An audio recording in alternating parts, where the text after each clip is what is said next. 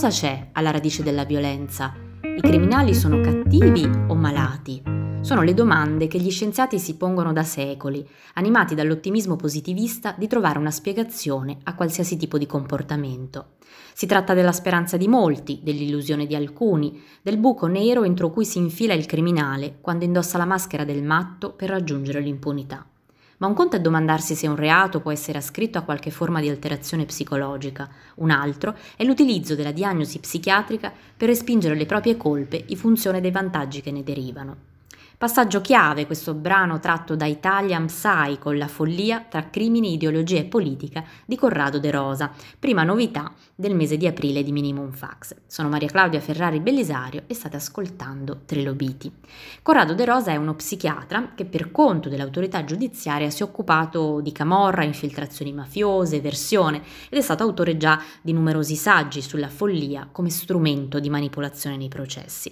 In Italian Psycho racconta anche grazie a tutta una serie di esempi specifici tratti dalla più recente storia giudiziaria italiana, racconta il rapporto tra follia e potere, in particolare come i progressi della scienza in ambito psichiatrico siano stati manipolati per deresponsabilizzare gli autori di reati e quanto i comportamenti apparentemente incomprensibili siano stati archiviati come frutto di follia per tranquillizzare la società. Le persone vogliono una spiegazione pure per l'imponderabile, sostiene De Rosa in una delle prime interviste ricevute per l'uscita del libro. Così l'equazione follia uguale violenza aiuta ma falsifica. Il male, la rabbia, l'odio fanno parte dell'essere umano e attribuire ogni nefandezza alla malattia mentale significa non voler assumere alcuna responsabilità. Peraltro esiste un pregiudizio radicato, e probabilmente sarà capitato anche a noi di leggere una notizia particolarmente brutta, un omicidio particolarmente efferato e pensare che l'autore eh, di quell'episodio sia una persona malata di mente. Questo pregiudizio fa sì che certe azioni terribili possano essere il prodotto solo di una mente malata. Per capire come si è arrivati a questa situazione di manipolazione in ambito giudiziario, bisogna partire dall'eccesso di diagnostica che ha caratterizzato l'ambito mentale negli ultimi anni e questa è un po' la prima parte eh, del libro. Pensate che il manuale diagnostico dei disturbi mentali è passato eh, da contare circa 100 malattie della prima edizione nel 1952 a oltre 400 nella quinta del 2013. Quindi il tentativo di spiegare tutto, di classificare ad ogni costo ha, sostiene De Rosa, delle ricadute sociali e culturali enormi. Tutto ciò incide su chi va considerato sano e chi malato, su quali terapie utilizzare, ma anche su chi può essere assunto in un'azienda oppure no, su chi può adottare un bambino e via dicendo. Quindi da un lato i processi della scienza hanno consentito di migliorare la prevenzione, l'assistenza per nuove forme di disagio, dall'altro l'operazione di voler classificare ogni comportamento umano eh, finisce per rendere malattia la normalità. E quando questa smania diagnostica incontra il crimine, ecco che trasformare un comportamento comportamento in patologia può aprire la strada all'impunità. Eh, c'è da considerare anche, l'ho trovato un, un aspetto molto interessante, cioè che questa strada diventa insostenibile per chi vuole invece rivendicare le proprie azioni efferate. Eh, dunque accettare la malattia come via di fuga dipende da quanto si è disposti a, dis- a disconoscere se stessi. Eh, ci sono diversi esempi, eh, come dicevo all'inizio, della storia italiana giudiziaria anche abbastanza abbastanza recente, mm, ma tornando indietro, per esempio l'utilizzo della follia per mettere in cattiva luce Pierpaolo Pasolini, per contrassegnare la strage di Piazza Fontana come il gesto di un, di un gruppo di matti, per sospendere l'ultimo processo su Piazza della Loggia, ancora per delegittimare le lettere di Aldo Moro nei giorni del sequestro. Eh, quest'ultimo aspetto peraltro era emerso in un libro che abbiamo pubblicato il mese scorso, che sta facendo molto parlare di sé, sta riscuotendo grande successo, che è La seduta spiritica di Antonio Iovane, che parlando appunto di Aldo Moro tocca tocca questo aspetto eh, e il tentativo di screditare, di non ehm, eh, definire reali le lettere che Aldo Moro eh, scrisse alla famiglia attraverso proprio una eh, perizia calligrafica. Ma ancora eh, strategie difensive utili- utilizzate nei processi dell'andrangheta eh, fino all'utilizzo del disagio mentale nel, da parte di Angelo Izzo e dell'eversione nera. Mm, pensate che mm, se un imputato non è in grado di partecipare partecipare consapevolmente a un processo, quel processo verrà sospeso e se non è in grado di farlo a causa di una malattia mentale, quella sospensione significherà l'archiviazione del caso. Eh, tra i protagonisti dell'analisi di De Rosa ci sono ovviamente eh, anche i medici che fanno le perizie psichiatriche e qui è interessante innanzitutto riconoscere il limite eh, che porta in sé la perizia stessa. Già Freud e Foucault, ricorda l'autore, intravedevano dei limiti strutturali, ma certo è che la perizia indirizza eh, poi in un modo o nell'altro il rapporto tra verità e giustizia. Però i medici ehm, ci fanno notare, De Rosa non sono che una parte dei professionisti corrotti dai sistemi criminali. Eh, la perizia scrive De Rosa, è l'ultimo anello di una catena invisibile che tiene insieme una serie di gangli potenzialmente corruttibili.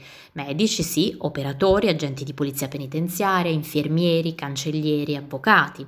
Ehm, pensate anche agli ingegneri che progettano i bunker dove si nascondono i latitanti, i commercialisti che maneggiano soldi sporchi, oppure i giudici, appunto, che poi addomesticano i processi, Oltre al problema della corruzione, eh, esiste poi anche quello della formazione e De Rosa sottolinea che forse è arrivato davvero il momento di riformare il sistema di attribuzione degli incarichi peritali in modo che gli specialisti possano scegliere in modo chiaro se lavorare per conto dei privati o per conto dell'autorità giudiziaria. Ehm, l'attenzione a queste dinamiche corrotte, eh, si augura De Rosa, eh, possa da un lato ridare dignità e mantenere la giusta considerazione, la giusta attenzione, la vera assistenza a chi realmente soffre di una malattia malattia mentale.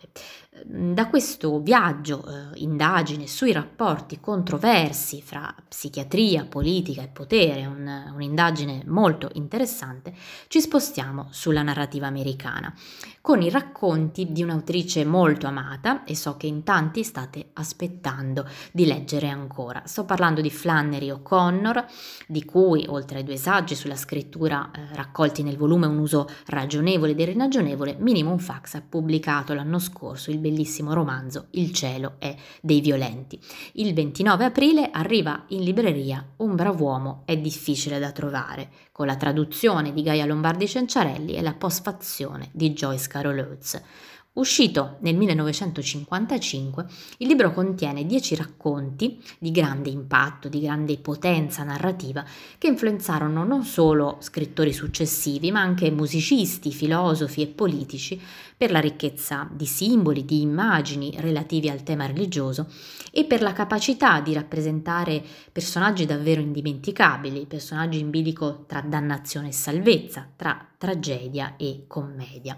Ehm, nella postfazione Joyce Carol Oates ehm, suddivide la categoria dei racconti in due categorie generali. Ci sono quelli che trasmettono il proprio significato, scrive la, l'autrice, in, in, modo sottile, silenzioso, sono delicati, ricchi di sfumature e scevri dal melodramma, come i boccioli in miniatura nel tè giapponese al crisantemo e quelli che esplodono in faccia al lettore. Ecco, i racconti della O'Connor sono chiaramente del secondo tipo. Sono racconti diretti, espliciti, mh, mm, intrisi di una comicità aspra intessuti di messaggi morali e religiosi. Per queste caratteristiche eh, erano piuttosto controcorrente rispetto all'epoca in cui uscirono infatti l'autrice non era famosa come altri scrittori del suo tempo, però le sue opere, eh, leggiamo sempre nella postfazione, sono state capaci di trascendere l'epoca e i luoghi in cui sono ambientate, mantenendo e riscuotendo successo e prestigio anche nelle epoche eh, successive. Chi sono i protagonisti di queste storie? Eh, vi faccio qualche esempio. Mm, ci troviamo di fronte ad una donna anziana, molto calcolatrice, che offre la figlia ritardata in sposa a un losco vagabondo che poi la abbandona immediatamente immediatamente e sparisce con l'auto della vecchia. E questo racconto si intitola La vita che salvi potrebbe essere la tua. Oppure in Greenleaf, una proprietaria terriera vedova viene ehm, incornata da un toro in fuga e muore dissanguata, oppure incontriamo dei ragazzini incendiari che per pura cattiveria eh, danno fuoco ai boschi eh, di una proprietà. Mm, mi soffermo un attimo sul primo racconto, quello che dà il titolo al libro, dove assistiamo con eh, totale nonchalance, diciamo così, al massacro di un'intera famiglia del sud. Eh, un bravo uomo e difficile da trovare accompagna il lettore lungo un viaggio in macchina di una famiglia eh, guidata da una nonna abbastanza invadente, antipatica. A un certo punto dalla radio arriva la notizia ehm, che sono evasi tre delinquenti dal carcere e il capo di questo gruppo, eh, che a nome viene chiamato con il nome di Balordo, è famoso per la sua crudeltà. Dopo un po' la macchina eh, si capovolge, eh, hanno un incidente, per fortuna nessuno si fa male, mentre cercano di capire come chiamare i soccorsi, arriva un'altra auto e pensate un po', su quest'altra auto ci sono i tre evasi che vengono peraltro riconosciuti. Siamo nel cuore del racconto, nel momento in cui, di fronte all'ordine del balordo di uccidere mh, mm, la famiglia, la nonna tenta di fargli cambiare idea, sostenendo che anche lui è una brava persona, contrapponendo quindi il bene al male. Il balordo gli risponderà che non c'è nessun piacere al di fuori della crudeltà. Nella maniera in cui si conclude il racconto capiamo l'intenzione, diciamo, educativa della O'Connor. Ehm, il bene non posso imporlo, la retorica del bene non ha efficacia, non funziona. Tutto quello che può intervenire è la grazia. L'intervento della grazia è un tema molto caro all'autrice. Eh, nei suoi racconti, e questo ho, quello che vi ho citato ne è un esempio lampante, gli avvenimenti non avvengono, come dire, solo nella mente dei personaggi, ma accade davvero qualcosa di molto reale, tangibile, che spesso sfocia nella morte violenta. Nello stesso giorno di uscita dei racconti, il 29 aprile, arriva in libreria eh, White Trash eh, Nancy Eisenberg, Storia segreta delle classi sociali in America, con la traduzione di Pietro Cecioni. Eh, Nancy Eisenberg, oltre a essere scrittrice, è docente di storia americana all'Università della Louisiana e in questo corposo saggio, quasi 500 pagine, spiega come la storia di classe americana sia molto più complessa di quanto si creda e che questo elemento della classe è un elemento americano tanto quanto lo era stato da sempre britannico. Ci dimostra in White Trash che l'idea americana di uguaglianza, libertà e mobilità sociale è tutt'altro che reale e l'andamento della storia americana ne è proprio un esempio nel corso dei secoli. Ripercorrendo il dramma delle classi inferiori nel corso degli ultimi quattro secoli, l'autrice insiste eh, sulla necessità di considerare in particolar modo le terre desolate rurali e post-industriali come un luogo importante di scontento politico e sociale. La condizione eh, di coloro che sono stati oggetto di di denigrazione, di eh, allontanamento sin dai tempi delle colonie deve importarci molto. Quindi proprio l'obiettivo dell'autrice è quello di portare l'attenzione a questa questione non compresa e non risolta eh, dei white trash.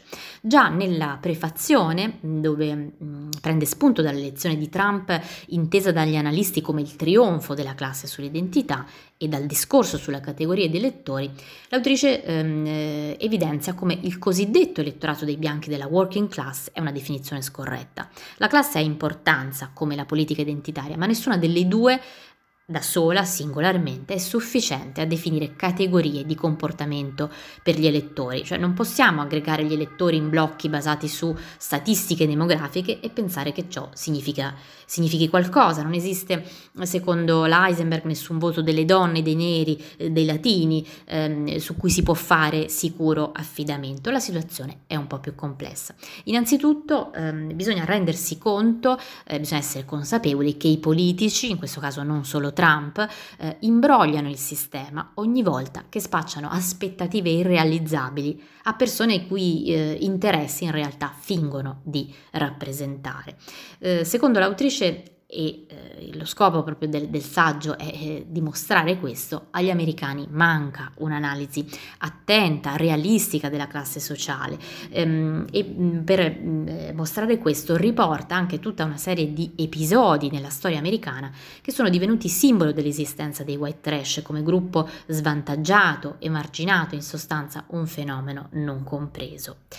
Mm, scrive l'autrice, al di là della rabbia e dell'ignoranza dei bianchi vi è una storia di identità di classe molto più complessa, risalente al periodo coloniale dell'America e della concezione britannica di povertà.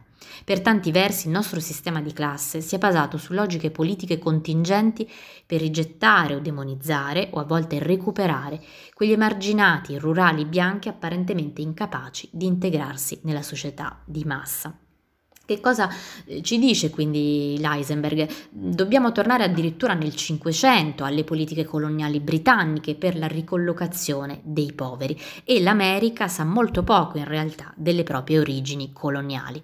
All'epoca eh, furono prese decisioni che poi hanno condizionato la nozione americana di classe lasciando una sorta di marchio permanente a cominciare dall'epoca delle colonie, gli americani marginalizzati eh, sono stati stigmatizzati per la loro incapacità di essere produttivi perché non possedevano terre o immobili, eh, eh, non erano pro- capaci di produrre figli sani eh, che avrebbero poi potuto scalare la società e quindi non potevano sostanzialmente aderire a quel sentimento di elevazione sul quale si basa il sogno americano.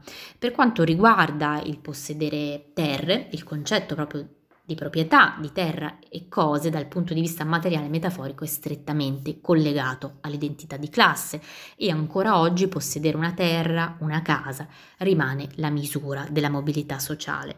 Sempre eh, seguendo l'excursus storico che l'Eisenberg eh, traccia nel suo saggio, eh, nel 1776, l'anno della dichiarazione di indipendenza americana, in realtà è un, è un falso punto di partenza per qualsiasi considerazione sulle condizioni americane, perché Sostiene l'autrice, l'indipendenza in realtà non cancellò magicamente il sistema classistico eh, britannico né eliminò la considerazione che si era già ben sedimentata della povertà e dello sfruttamento del lavoro umano e c'è dietro anche una concezione proprio della povertà che in qualche modo si eredita di famiglia in famiglia.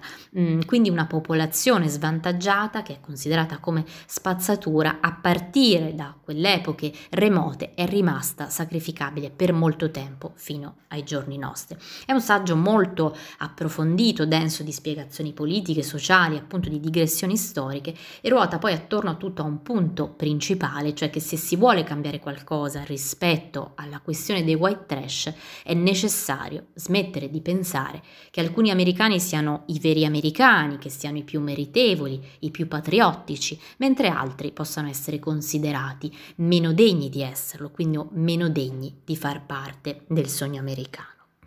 Prima di lasciarvi, vi segnalo che il 22 aprile arriverà un cofanetto mh, mm, sulla scia eh, di quelli che Minimum Fax ha già pubblicato per Yates e per Malamud. Questa volta celebriamo un altro grande scrittore del nostro catalogo, cioè Richard Carver, poesie, saggi e racconti, la traduzione di Riccardo Duranti e Francesco Durante. Nei due volumi di questo cofanetto è presente l'intera opera poetica insieme a saggi e racconti tratti da Voi non sapete cos'è l'amore. E infine vi ricordo che esce domani Sangue di Giuda di Graziano Gala, ve ne avevo parlato nell'anticipazione del mese scorso, potete quindi nel caso recuperare la puntata, ma vi lascio però questa volta in compagnia della voce dell'autore che legge per voi l'incipit del romanzo. Grazie per l'ascolto e a presto. L'altra sera si hanno rubato il televisore. Io una sola cosa tenevo qua a galleggiare dentro la stanza. O televisore. Tutti a chiamata, tutti a chiesto aiuto, ma i carabinieri erano impegnati a sventare rapine.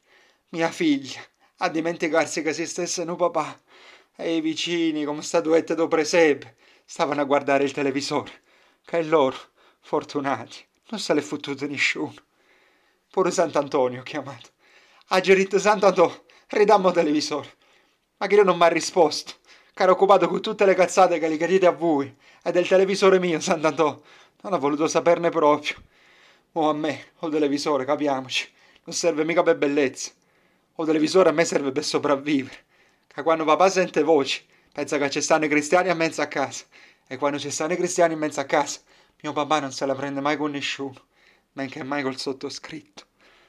L'altra sera il televisore se l'hanno rubato e le stanze di colpo si sono messe tutte a sudare. Pippo Baudo stava parlando, incorniciato con mai santi dentro schermo d'omivar. Noi, tranquilli, facevamo ognuno le proprie cose. Ognuno poi. Che parolone. Due siamo disperati. Io non tengo né parte né nome. È ammonio, iatto. Che l'ha chiamata così perché pisce a tutte parti. E l'odore d'ammoniaca che dentro face parte do corredo. Stavamo tranquilli, dicevo. Poi, d'improvviso, è arrivato silenzio. Hagi resistito dieci secondi d'orologio, dieci secondi a dirmi che non era successo niente, che erano sbalze corrente, che Pippo Baudo si era fermato un secondino solo per prendere fiato e ricominciare con tutte le spiegazioni, e le presentazioni, e le invenzioni, che se è successo qualcosa di buono tra sta cazzo nazione è solo grazie a lui.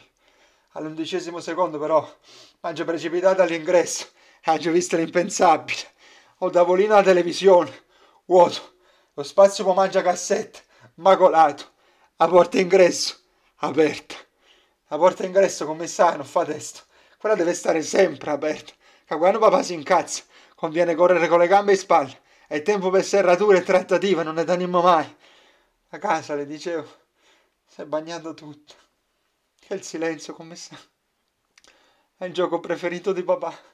Lui fa così. Aspetta, aspetta, aspetta ancora un poco. Fai innervosire l'orologio. E quando meno tu te l'aspetti. Tra! a singhiozzare la credenza, l'armadio, me stesso, come sa, ne devo scappare a casa, mentre lo stronzo d'ammonio mi guarda e resta a pisciare da tutte parti, che papà è arrabbiato solo con me, come sa, mica col resto del creato.